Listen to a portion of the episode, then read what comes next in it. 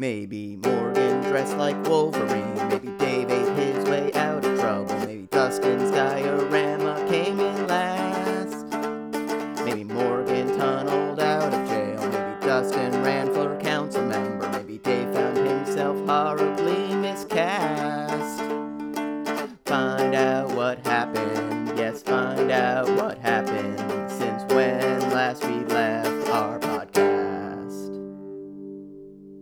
Welcome to When Last We Left Our Podcast, a bi weekly storytelling podcast hosted by me, Morgan Pielli. Me, Dave Worth.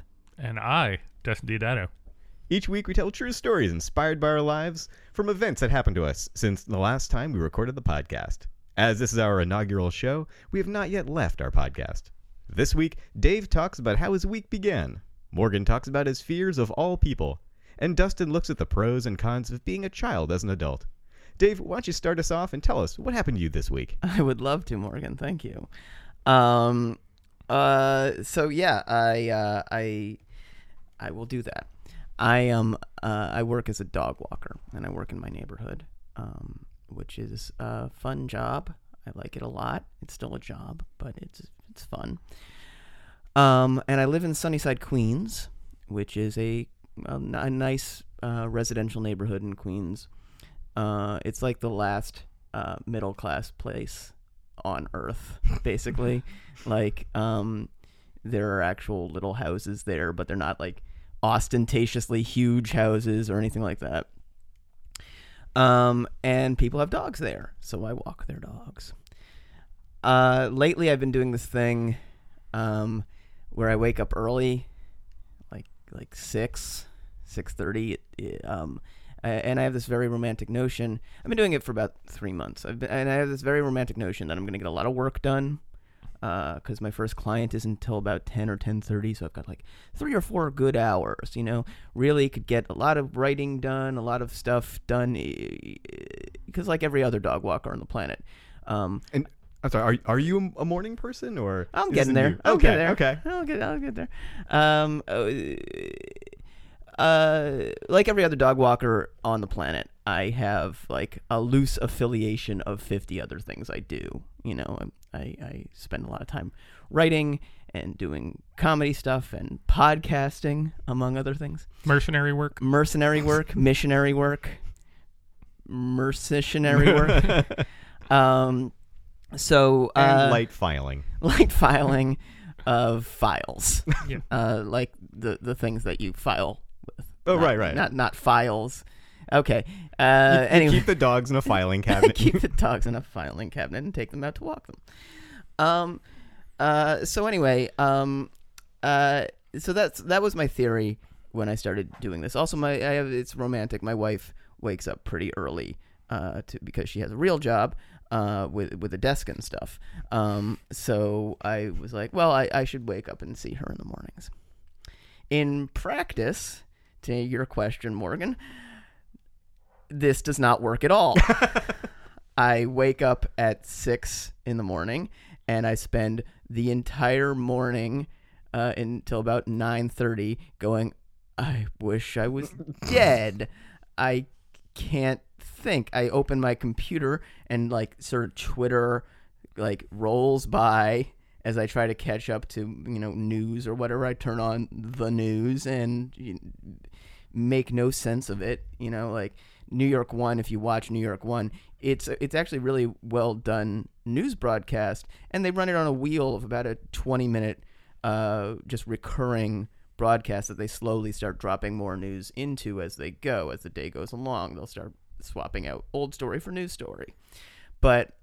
I, can't. I, I'll see it go by six times with the weather. They have weather on the ones every ten minutes, and by at nine thirty, I'll go. I wonder what what the weather is, and I'll realize I have seen the weather fifteen times, literally fifteen times since six a.m. and not integrated any of it in. And I was, uh, you know, thinking, well, well, I'll study Spanish because I want to learn Spanish, and I'll and I'll get, a, I'll, I'll I'll write this novel thing I'm working on. I have studied no Spanish and written about a page in three months. This is not working at all. This is a terrible idea. And then about 9:30, my brain flips on. The amount of coffee I finally put into it catches, and that's about when I need to get ready to go to work, um, to do like all the hygiene and like uh, get my get my bike together and go. Uh, and I bike from client to client in my neighborhood uh, because um, uh, it'd be a lot more walking, and I already walk about ten miles a day, and uh, it also gets me there with a certain amount of speed. My first client is about a 15 minute walk from me, about a five minute bike ride. So, get my bike, get it into the elevator because I'm not going to leave it outside overnight. Uh, that is a good way, even in, in a middle class neighborhood, of it leaving. Uh, the elevator is too small for the bike, so I've got the bike sort of like propped against me. Um, get down to uh, the lobby, get the bike out of the lobby, which involves holding a lot of doors in awkward positions for the bike. Uh, walk the bike down to the corner, get on the bike. And um, I stand on my pedals when I when I bike um, uh, because I like having functional testicles.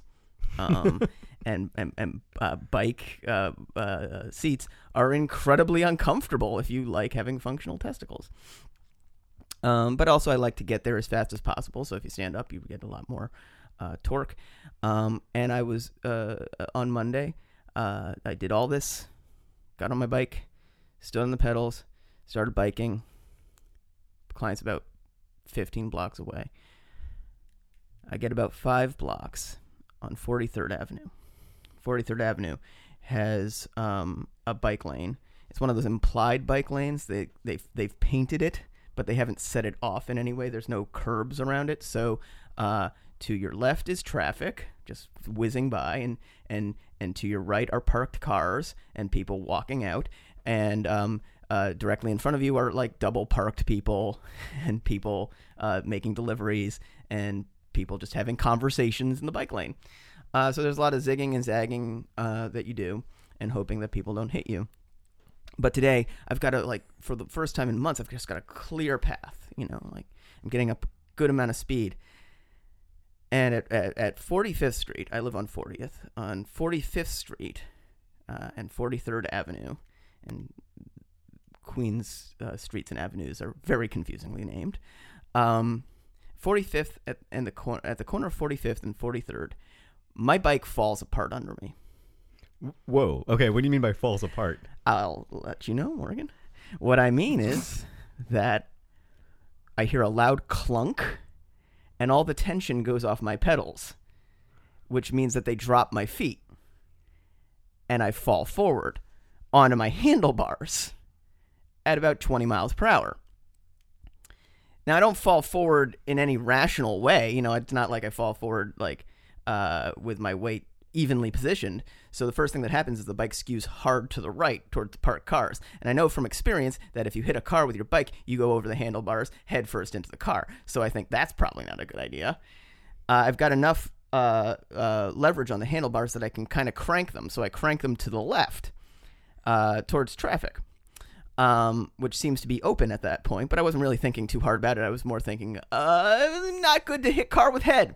Um, at which point my bike stops even pretending it's a bike and just becomes a falling, clattering mass of metal uh, with me sort of intertwined in it. Uh, and it drops me to the pavement on my left arm. Um, see, guys? uh, I just showed them all the scabs. um, uh, For those of you at home, it's gross. It's yeah, gross. yeah, yeah. Uh, and so I fall down. I think, oh God, and I, uh, um, I take the I take the the impact on my left arm right at the elbow, and uh, all this you feel this wave of potential energy release just slide through your entire body, uh, kind of like the ripples of um, of water when a stone hits it, um, and then you lie down on your face and uh, I was wearing a helmet, which is a good idea. You should definitely do that. Um, my bike came to a stop somewhere.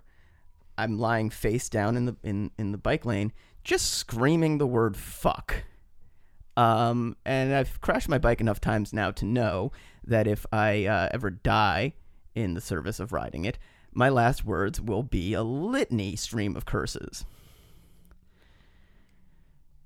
I hear uh, I, I've got my eyes closed and and and also my hands around my sort of head in that sort of semi-protective way. So it's all darkness. So I just hear feet running over to me, and um, Sunnyside is a neighborhood known for having a, a, a, a large uh, Asian population, uh, a reasonably sized south, reasonably si- sized Southeast Asian community, um, a lot of Irish people, uh, an old school Jewish community. Not really known for Italians. I've never met an Italian person who lives in Sunnyside. I found the two Italian people who live in Sunnyside, though, who picked me up. Uh, and they were very nice. And these two older gentlemen, uh, they walked me and my bike over to the corner, uh, made sure I was okay. Why are you surprised by the fact that two Italian gentlemen can be nice? uh, We're good people. I, Yeah, I they know were you, fine people. you- I found the other two Italians who live in Queens, by the way, to record this podcast. yeah, with. wait, you're right. um, uh, no, I'm not surprised at all. I was surprised they were there. I was surprised they were in Sunnyside. I, the Italian people that I've known, including both of you gentlemen, have been very charming people. But I was not expecting to crash my bike into the into the vicinity of the only two Italian gentlemen who live in, in Sunnyside. In, fairly, in fairness, we'd usually be too busy eating our spaghetti and meatballs to go help someone who's fallen off their bike. Prego, Mamma mia! a bike a crash. Um, I don't know, but I'm working on my import export business. right, right, yeah. so and I have my fine Ital- Italian leather jacket sales. Right. Uh, so I um I uh I- they pick me up. They put me uh, on the corner. They get my bike out of um the street, and when I look down at the bike itself and see what happened, what had happened was without any seeming damage or um any sign that the, it had broken, the chain had just come off the bike. It just popped off. Uh, there was no damage to the cogs, no damage to the chain. It was like the chain woke up on Monday and was like, nah, it's Monday. I'm sleeping in. Let's kill this guy instead. um, so, you know, incredibly frustrated and angry because like now I'm like bleeding and I've torn up my one of my favorite hoodies and I'm uh, uh you know still in that shocked space of like, well, I nearly died. Um, I'm I, I don't really think things through. I just think, am I okay enough to walk the next dog? Yeah, I guess so. So I roll my bike, you know, and and and hobble my way there. And I passed a couple people who looked at me like, "What the fuck?" Because like, you know, like I've, I'm I'm I'm visibly bleeding. The bike is in in in several like is obviously damaged. I'm I'm probably green with a mix of fear and like fury. Um, I get to the client, lock up the bike in front. Um, not that it's going anywhere at this point. Go inside. I open their door. Their dog is not there. I look all over their apartment. Their dog is not there. So I call them. And when the client answers, they say, Oh, we're sorry. We went on a three day uh, weekend and, and forgot to tell you. And I heard myself saying, That's okay, that happens. While my while my brain was stopping my mouth from screaming, I nearly died getting to your dog.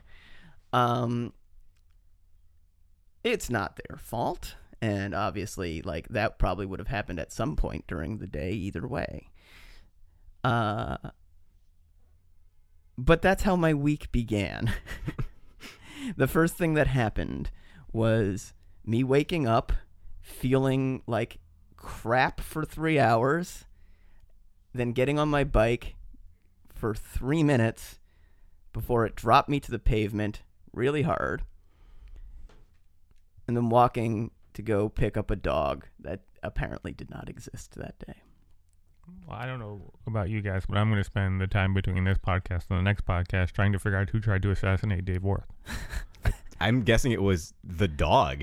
It had a Yeah. perfect alibi. It wasn't it was out of town. seemingly out Yeah. of town. Yeah, somebody tried to kill me. Like, uh, Was Although, although I know this is pretty racist to our to our own people. always a great way to start the first episode of our show. yeah. Um, but what were those two Italians doing there? What were they? that's they a good doing? question. That's a good question. They question. just happened to be there when you almost died. Was it an Italian bike? Maybe. That you were on? Uh, no, it was it was a cheap bike that's Oh. made in China. Um, uh, so the Chinese tried to kill me Okay. essentially. Um, uh, Let me ask a technical question. Yeah, was yeah. that a new chain on the bike? no, uh, it was the same chain I've had on the bike, but Oh, it was weird. it was uh, the bike's only a year old. Yeah. Um, I mean, it sounds like just a mist-sized chain. The chain had uh, come off once before while I was not riding the bike. Like I had like kind of ta- like there had been like uh, something had gotten caught in it while I was wheeling it, so I'd taken the thing out of the thing, and then the chain had come off, and I'd put it back on, and it hadn't come back off Yeah. since then. Um, uh, it happens. Sure. These things aren't danger are, are dangerous. I have I've crashed my bike now four times in a year. I'm told that is not even an unusual amount for riding in New York. I'm done. yeah. I'm not riding the thing anymore. really? I'm Good- not fucking doing it. Good. I was gonna say because like you've told me a number of times about your. I stopped riding immediately when I came to New York, and I, um, my roommate got into a really bad accident and left him on with a cane for more than a year. And then I watched a guy get into a really bad accident. I'm just like done. And I just like tossed my bike out the side and let it get stolen. So, so is that your segue outside in front of the apartment then? yes, that's my. Yeah, I get I get around now uh, by a personal hovercraft. Hmm. It's pretty great. yeah. Still pretty dangerous. You gotta watch out for those opening doors. But uh, I doored a guy on a hovercraft. today. My bounced off my bubbly barrier thing. Side note: My dad is like getting to the point where he's like unsafe at any speed, and he's doored multiple bikers at this point. Oh So my this- god. This is just karmic retribution. No one's died. No one's gotten like even badly hurt. But like it, it, the world is saying the Worth line has caused enough trouble for bikers that we're gonna cause some trouble every time the Worths get on a bike. so are you walking now or like razor scooter? Or I'm like what is- walking. I'm just That's I'm good. just walking. Then Yeah. you know, like I don't. It doesn't even add that much time to my day at this point because like to lock and unlock your bike if you don't want your bike to go away is like a four minute process anyway. Right. Um. So that's my story, guys. That's that's week one for me. Yay. Hey, what do you got, Um, Morgan? Well, on a slightly happier note, uh, I had a uh, birthday party. I was invited to uh, a comedian friend of mine, Corey. Uh, was doing a karaoke themed birthday party. This was uh, Friday night, and um, I don't know her super well. Like she's been, so I co-host a show called Relationship. It's a live storytelling show, and she's Language. uh, relation bleep bleep rate relation. And she's been uh, a participant on the show uh, once, and uh, she's been in the audience a couple times.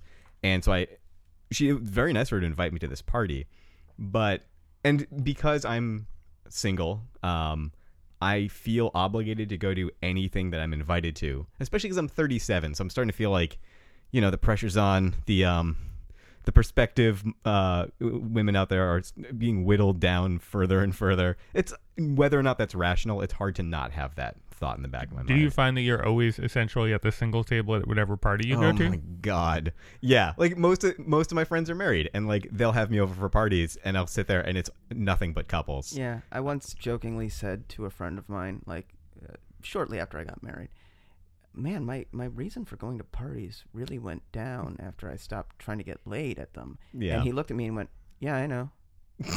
yeah. And I went, "Oh, yeah, And that's it- actually that's actually really true." And it's horrible because, and this is tough because like there's no female representation in this podcast right now.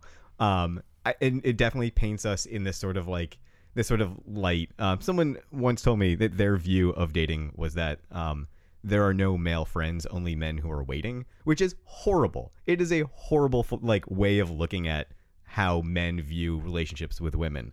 Um, and I don't want to be that person, so I feel kind of shitty. Pardon my language um, for wanting to go to parties, mostly because I want to meet women. Because I'm, you know, perfectly happy having female friends. Well, obviously. I mean, like it's also like the type of thing. Look, uh, there.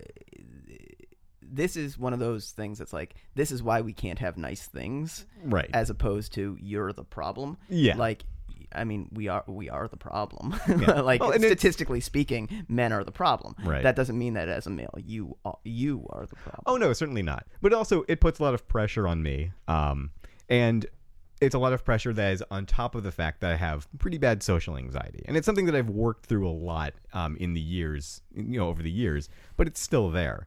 So when it's a party where I'm not really going to know anybody there, except maybe you know one person who I you know I'm acquaintances with, um, it starts to like I will immediately agree to it. I'll be like, yes, I'm definitely going, and then I will. I also have problems making decisions, so I'll usually kind of game myself in such a way where I'm either locked in or find a really good excuse to not go. So in the case of this party, I frequently posted on her Facebook wall about how awesome I'm looking, how I'm looking forward to it, how awesome it's going to be, how I'm definitely going to be there. So I'm like, I'm locked in. I kind of have to go.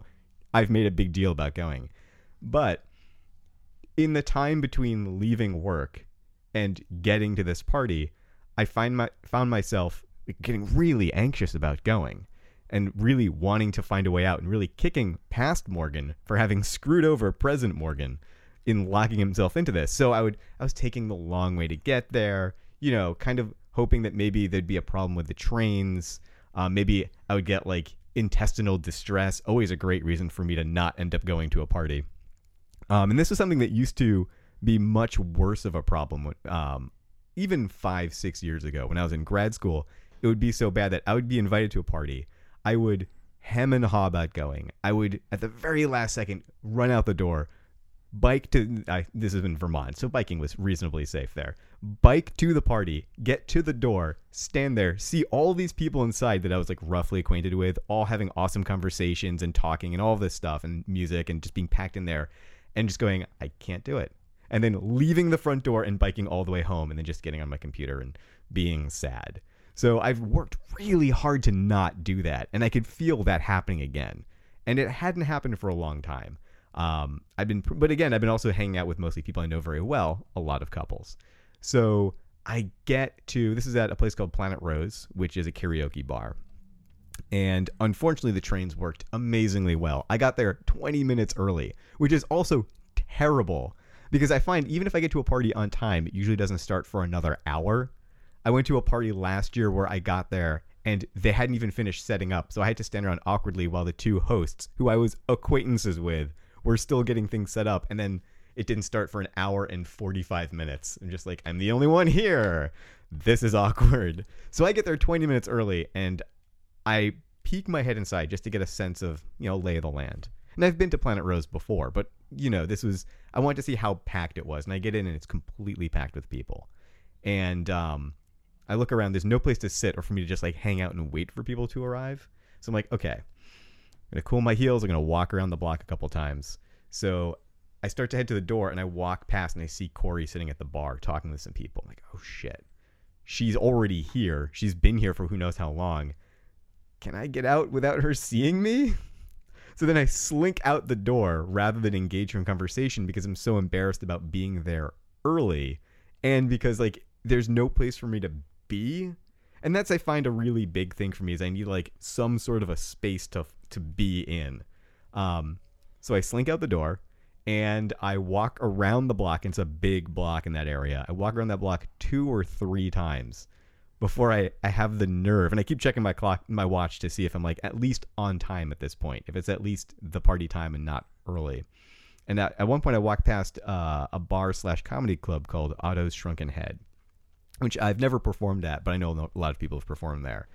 And I started having this fantasy about going into Otto's Shrunken Head, ditching the party, and it being an open mic and just getting on stage and telling everyone about like basically this story and how I'm literally avoiding this party right now to be on stage and tell you all about how I'm avoiding this party. I, can tell you as a person who, who has performed at Otto Shrunken Head, no matter no matter how bad the party that you were going to go to was going to be, okay. it was going to be better than performing an Otto Shrunken Head. Really? Yes, We are alienating some listeners right now Yes. into one business. yes. Okay. That, well, that, that that's fine. It is it is any experience that I've had there has been with the open mics there have been a series of people going, I don't give a shit about what you're saying right now. oh, I've already had let that me talk my numerous family. times Yeah. at other places. Yeah. Also, I already alienated all of Italy. That's true. Yeah. You did, um, and parts of southeastern Asia.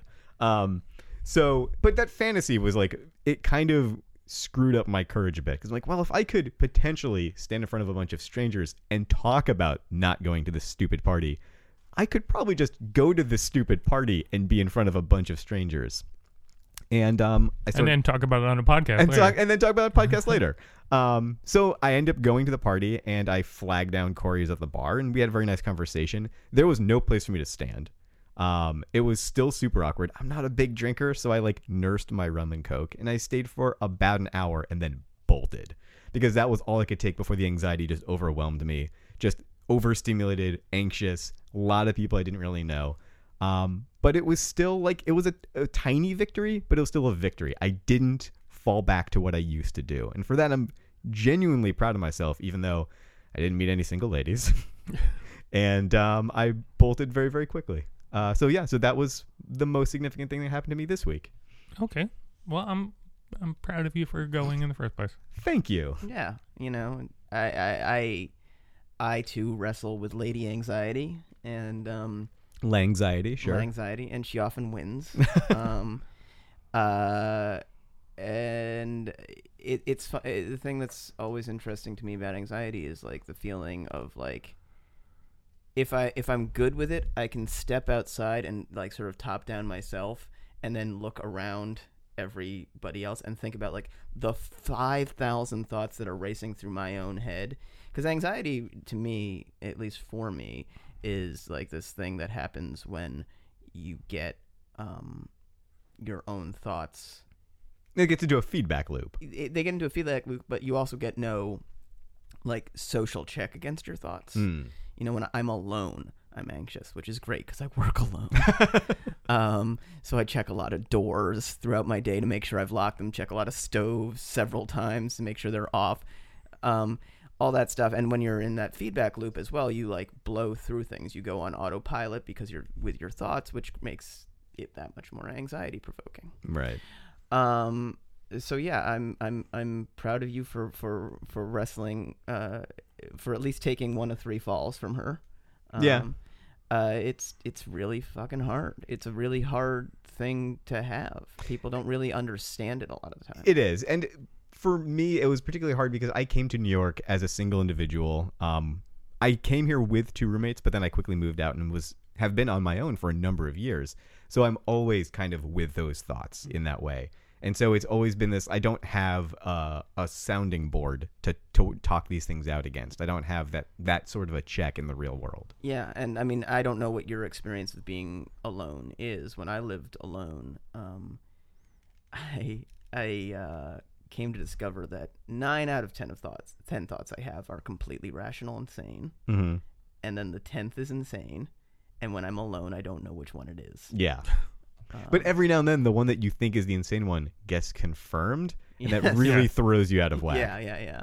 I um I actually I remember telling my therapist that I had an irrational fear of uh my air conditioner falling out of my window and hurting somebody. I had that fear. I know Uh, that. Yeah. And he's like, "That's not irrational. That happened to me." I Oh my dropped God. I dropped my air conditioner on my car, Yeah, no, that is a. and I was like, that- "Okay." That's Yeah. a completely rational fear. Last year, Kelly and I went to replace our air conditioner.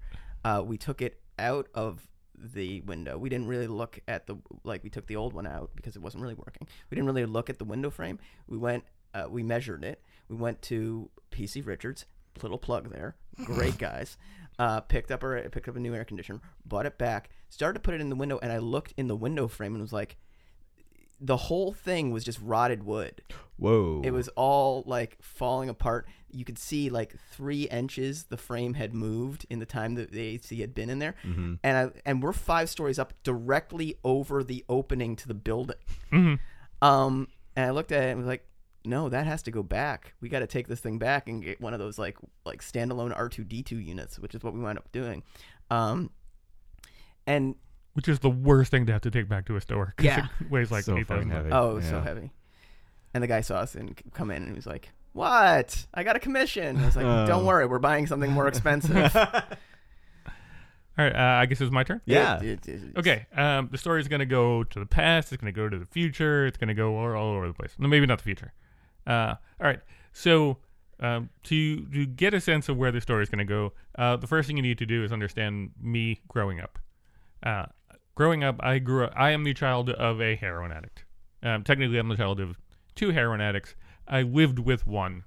Uh, one uh, one got treatment right away. One con- one continued to rock out. I lived with the one that continued to rock out in her heroin use. Uh, so up until the age of 12, uh, I lived with uh, my heroin addicted mother and uh, my grandparents. Um, well, my grand my grandfather died when I was around six, so barely counts. Regardless, um, and one of the things, uh, if you are a child of uh, growing up with addiction, that you discover pretty early on is that you don't get much of a childhood. Uh, the your parent is generally distracted by the awesomeness of drugs, because they're so awesome, and uh, it's a big focus. So uh, you you discover that you are kind of going to play second fiddle to that. It also creates a lot of conflict in the home, as you would imagine. So uh, there are different ways people deal with that. Some people will do drugs themselves. Some people will act up. Uh, I chose a different route where I basically was as well behaved as you could possibly be.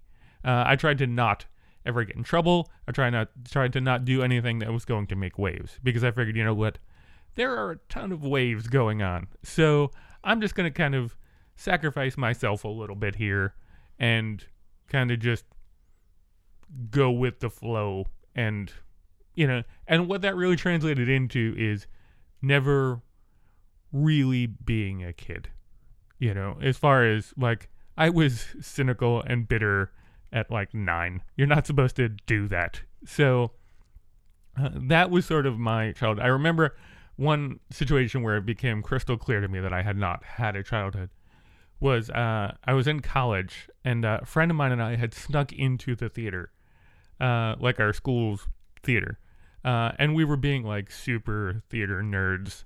Uh, we were just taking turns like being on stage and doing monologues as characters, uh, and the other person had to shout out what character you were supposed to be.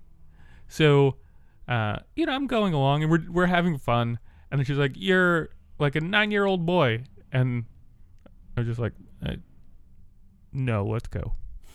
You know, like I, I don't want to do this. Like I, I tried and I couldn't even like wrap my head around what that meant, uh, and we just had to leave, and which was like a super bummer because it was like a kind of like a weird romantic evening kind of thing. Like it was, uh, you know, it was kind of nice, and then it like ruined it completely. Uh, so it, that's where I sort of discovered like I was never really a kid. Uh, so fast forward to my life now, uh, where I'm uh, 38 years old, uh, 39 perhaps by the time y'all listen to this, um, and uh, I work for a video game company. Uh, uh, I uh, I have fun podcast equipment in my house. I do comedy. I'm uh, I'm basically you know. Uh, living some of that now. Uh, and I, have seen the food you eat. Yes, yeah. I, I, eat predominantly gummy bears and Doritos for meals. Uh, it is, uh, yeah. No, I definitely get into that like "fuck you, I do what I want" kind of kind of thing. Um, and it was epitomized uh, very well uh, this past week. Uh, my company did in I, I, we don't work in HQ. we work in a satellite office. Uh, and our company did a uh, remodel in HQ, and it's awesome. Like they have so many great things, of which we don't have. So, sort of joking, I had said to uh, said to our boss, like, "Hey, can can we get an ice cream machine for the office?" And he's like, "Yeah, you know, well, let me, you know, let me see what, you know, how much you guys are thinking or whatever." But yeah, we could probably make that work. And I was like, "What? ice cream machine?" so I was explaining it to my wife. Uh, and I was like, and I found one, and it's named Spaceman. it's an That's ice cream amazing. machine named Spaceman. How could I not get that? And she's like, You are living your childhood as an adult. And I was like, I am doing that. I admittedly, I am doing that. Um, but you'll remember in our teaser that there are pros and cons to the childhood uh, in your adult sort of thing. Uh, because I was very delighted when she said that. Um, that like I have been a little bit more um, light, a little bit more wide eyed, a little bit more like, ooh, I want to have a good time. Uh, uh, this past Friday, uh, we went to uh, one of the things that we did at our at my job is uh, we have outings. So like once a quarter, we'll just go do something silly and fun. Uh, and this time we went to go see the Marvel the Avengers Age of Ultron, which I was super excited about. Again, I'm work for a video game company. We're going to see a comic book movie in the middle of the day. Like, you know, uh, super awesome. And this is probably like the fourth one of these that we've done. Uh, and so far they had all been miserable for me. Uh, and here's why. Uh, another thing you need to know about me, um, since um, you know it's our first podcast and a lot of people don't know, uh, I'm visually impaired. So uh, I have something called retinitis pigmentosa, which basically translates. Uh, what that is is uh, I have little to no night vision, and my peripheral vision is slowly moving inward uh, to the point where you know eventually it could all go away. Uh, the average person will see about 180 degrees off center. I see nine, so as you'd imagine that greatly limits uh, what you know what I can see at any one time. Uh, and all the previous ones had been places that were like wicked dark. Uh, we did one uh, to a, uh, bowling alley, which I thought was going to be good, except it's only night bowling, so I couldn't see a goddamn thing, and it was loud music. And there were two lanes that were really well lit, but they wouldn't fucking let me go there. Um, Language, Dustin. sorry. Uh, You guys didn't call me out on, in language at all, by the way. I know because you're less proper than he is. Oh, that's Yeah, Um, I'm wearing a suit, Dave. yeah. That's, uh, that's a that's a fine gray T-shirt suit. Thank you, thank you. Uh, we we had done a different one uh, where we uh, did like one of those escape the rooms, and I was like, haha, escape the room. That'll be fine because it's a room. How bad can it be? Uh, except it wasn't. It was a theater that was dark and like raked the whole time. So like it was yeah, it was like every place I stepped was dangerous. Wow, I, I did Yeah. escape the room, and it was just like in a room. I've right? never no, heard of them doing it in a they're all in a room except for this one. Jeez. Um, and then we went to the ninja restaurant, which is awesome, except it's super crazy dark. And ninjas jump out if you can see them, Well, but you can't. Dustin, I feel like that one you might have had a tip off. I know, I knew that was gonna suck. All right. I totally knew that was gonna suck. But it was like, okay, we're going to the movies. How bad can that be, right? We're going to the movies. This time, I like. This time, I win. Uh, and when it was suggested, I said, okay, like we'll go to the movies. It'll be a good time. And the person organizing was like, well, uh, let's go to the IMAX one. And I was like, or not, because I don't need a, a screen that's that big, because then I can't fucking see it. She's like, oh, don't worry, don't worry. It's assigned seating. Sit in the back. It'll be like a different, you know, it'll be like any other normal movie. I was like, you know what? Okay, I don't want to do this. I still vote no. And I'm the boss, pretty much. Like, there's one other guy that outranks me in our office, but he doesn't pay attention to it. So I can say no. But, like, the adult me is like being like, no, for the good of the group, let's go. Like, the, the little kid me, like the, the version of me when I was six, where I was already an adult and already felt responsible, that version of me was saying, yes, fine, we'll go to the IMAX thing to make mom happy. Uh, and we get there and we discover, yes, it is assigned seating. But she read the map wrong. Oh. And we're in row four Ugh. at an IMAX movie. Uh, and I can't see. And IMAX goes to like 220 degrees, doesn't it? Like Yeah. it virtually wraps around. Yes, yes, it does. Uh, and it's a 3D movie, which makes the situation that much worse. Yeah, those Um, are super dark, as I recall. Yes, yeah. Uh, And also, I imagine that 3D, when you have only 9% of field of vision, is just like things coming at you randomly. it's sort of, but like if you can't really make them out in the first place, you kind of lose context. Okay. Okay. So uh, it was very early on in the overall getting to the movie theater that we realized where we had gone south. Uh, and uh, I was angry. Mm-hmm. Uh, and I was normally, when I am angry, I am self contained angry. I don't say anything. I don't make people feel bad. I don't, you know. Um, and that's where the uh, the being a little kid thing came into play because I was full on just like, but I want to see the movie where I want to see the movie. Like, and I could see the person who had organized it um, felt horrible. And like the adult part of me was like, she already feels bad enough. It was an honest accident. But like the little kid version of me was too strong and it was just like, this sucks. This is the worst. I hate this. Why do like why can't they just move us somewhere else? And I could like I could just feel that like irrational four year old like you know, just wanting to like pound on the floor like you know throw a full on tantrum, and I was like three quarters of the way there. It was only because like I kind of had to hold my shit together that I didn't. But I I realized that like that little kid version of you when you are you know like is kind of twofold.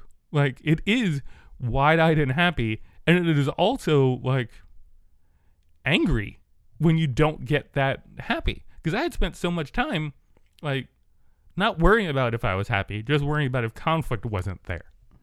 That now when I'm actually like, oh, I get to do things for me, like, and it is a weird epiphany to have when you're 38. But it occurred to me that people are dicks because they want to be happy and other people are not letting them be happy in the way that they want to be happy. That's why people are dicks. And I couldn't, it never even occurred to me. I just thought people were dicks because they were mean or whatever. And I was like, no, I finally accepted the fact that my happiness is rele- like relevant and important. And it makes me kind of want to be a dick. It makes me kind of want to like But- get mad. But we're, I think people, I think you're right that people are often like abrupt or mm, like a little mean in the moment uh, because they're like not getting what they want and they want to be happy and like they're, it is important. Yeah. Your impo- your your happiness is important. Like from from the, in the best nar- in the best sense of narcissism, you deserve nice things, right? Mm-hmm. Um, you are a you're a good person, but I don't. It doesn't sound like to me that you were a dick or that y- a- and and I think there's there's there's a difference between even being a being a momentary dick and being a dick. Oh yeah, no, I don't. I don't Sure. think that I went to the point of just being like, you know, like you're fired. right, right. you know, um, Or but I, even you didn't go into a full tantrum, even at right, that level. But I did know that like I was making this other person feel bad, And you and I didn't. and I had the power to stop it, right. and I didn't. That I just sort of was like, no, I'm mad, and you're gonna feel shitty about this for what, however long I decide you're gonna feel shitty about this. And I even could like there was a point where I could have fixed it because they said to us, uh, look, if you and another person want to sit in folding chairs in the back of the theater, you can. We don't normally let that. We don't normally let people do that, but you can. And again, the little kid voice in me was like, I want to sit with my friends. Like Right. I'm not I'm not gonna go sit there like some like some like weirdo in the back of the theater. I'm gonna sit with my friends, and if you're not gonna be with my friends, then I'm not gonna care. So I saw the movie, kind of, but uh, I have I heard it really well. Sure. Like it it sounds good, and every once in a while I could kind of make out who was on the screen. Uh, but for the most part, I need to see the movie again so I could be like, oh, that's you know, like I'll be honest with you, I don't know what Ultron really looks like. Uh, Interesting. because e- almost every scene that he was in was dark, and it kind of moved around a little bit. So uh, I definitely need to go see it again. So, sort of that's my story. That if you do decide that you want to become a, a kid as an adult, watch out because Because being a kid means sometimes being a dick. Well, yeah, I it means mean, sometimes being that immature version of you. Yeah, children children are are in the worst sense of the word narcissistic. Yeah. They're they're in intensely self focused and Well, they have to be. It's a survival Yeah, trait for it- you have no other defenses. It's uh, but in, but in modern society that makes them douchebags a Yeah. bunch. Right. Um, uh, but I think I mean I I too have uh, in a, in a, for less serious reasons and to a less lesser extent uh, ha, have I mean I'm I'm a 37 year old dog walker you know like I hang out with dogs all day and I um uh, I do comedy and and and uh, I, I have I have a wife, but it's not like we live an adult existence, you know. Like so, I know what that's like, um, especially because I didn't get much of a childhood either. Um, I, I thought the way you were going to say that. Like, I, I have a wife, but it's not like we touch each other or Yeah, anything it's- We, weird. we live in a bouncy I castle. mean, I have a wife, but I don't want cooties. um, uh, but no, like so, I, I mentioned the wife thing because it's like this is the one adult thing in my existence. Everything else is like I. Literally, she's out of town right now. Last night I ordered a pizza, and I've had pizza for every meal.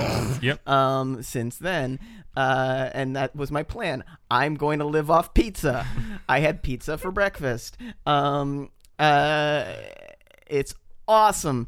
But uh, but that uh, that's that's just engaging the awesome. That's just engaging like the life you want, right? And that's not necessary.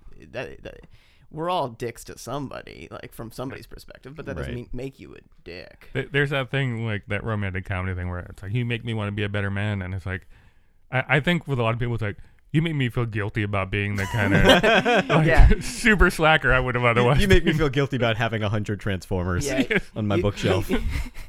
You, make me begrudgingly be a better man Yeah. when you are in close proximity yeah, to me. and, and and just to be clear, because my wife will listen to this, I don't mean that she makes me feel guilty.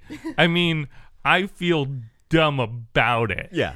I like her be- existence like it makes me feel guilty that i'm just like i wouldn't wash dishes really ever right. i just buy new dishes I I'll be uh I'll, I'll, also make that caveat too, but uh but Kelly's planning on going away again at the end of the month. More And, pizza. Uh, she's gonna go away for like a week and a half. And I am going to turn into like an underpants monster. like I'm, gonna, I'm just gonna be like, like I'm not gonna do any laundry or dishes. Dave, I don't believe like- you're gonna even wear underpants. I'm gonna turn- I'm gonna be, I'm gonna be like a filthy, disgusting. right. Even Barack Obama. Yeah, I don't know if you've read uh, Obama. Like, I know we're past our time or whatever, but like I'm just gonna slide this in real quick.